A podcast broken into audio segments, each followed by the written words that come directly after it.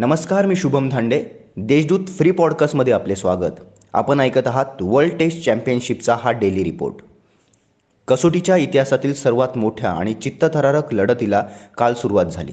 भारत आणि न्यूझीलंड हे दोन्ही बलाढ्य संघ आय सी सीच्या वर्ल्ड टेस्ट चॅम्पियनशिपच्या फायनलमध्ये समोरासमोर आहेत. भारत व न्यूझीलंड यांच्यातील वर्ल्ड टेस्ट चॅम्पियनशिपच्या फायनलचा पहिला दिवस पाण्यात गेला. पावसाच्या व्यत्ययामुळे पहिल्या दिवशी नाणेफेकही होऊ शकली नाही. आज शनिवारी दुसऱ्या दिवशी खेळाला सुरुवात होण्याची शक्यता आहे.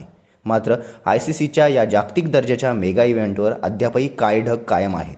त्यामुळे दुसऱ्या दिवशी पाऊस व खेळाला मैदानावर कमबॅक करण्याची फिफ्टी फिफ्टी संधी आहे. पावसाची शक्यता असल्याने तेवीस जून हा राखीव दिवस ठेवण्यात आलेला आहे. पहिल्या दिवशी खेळ होऊ शकला नाही. चेंडू न टाकता खेळ रद्द करावा लागला. त्यामुळे आता उर्वरित चार दिवसांदरम्यान प्रत्येकी अठ्ठ्याण्णव षटके टाकली जातील.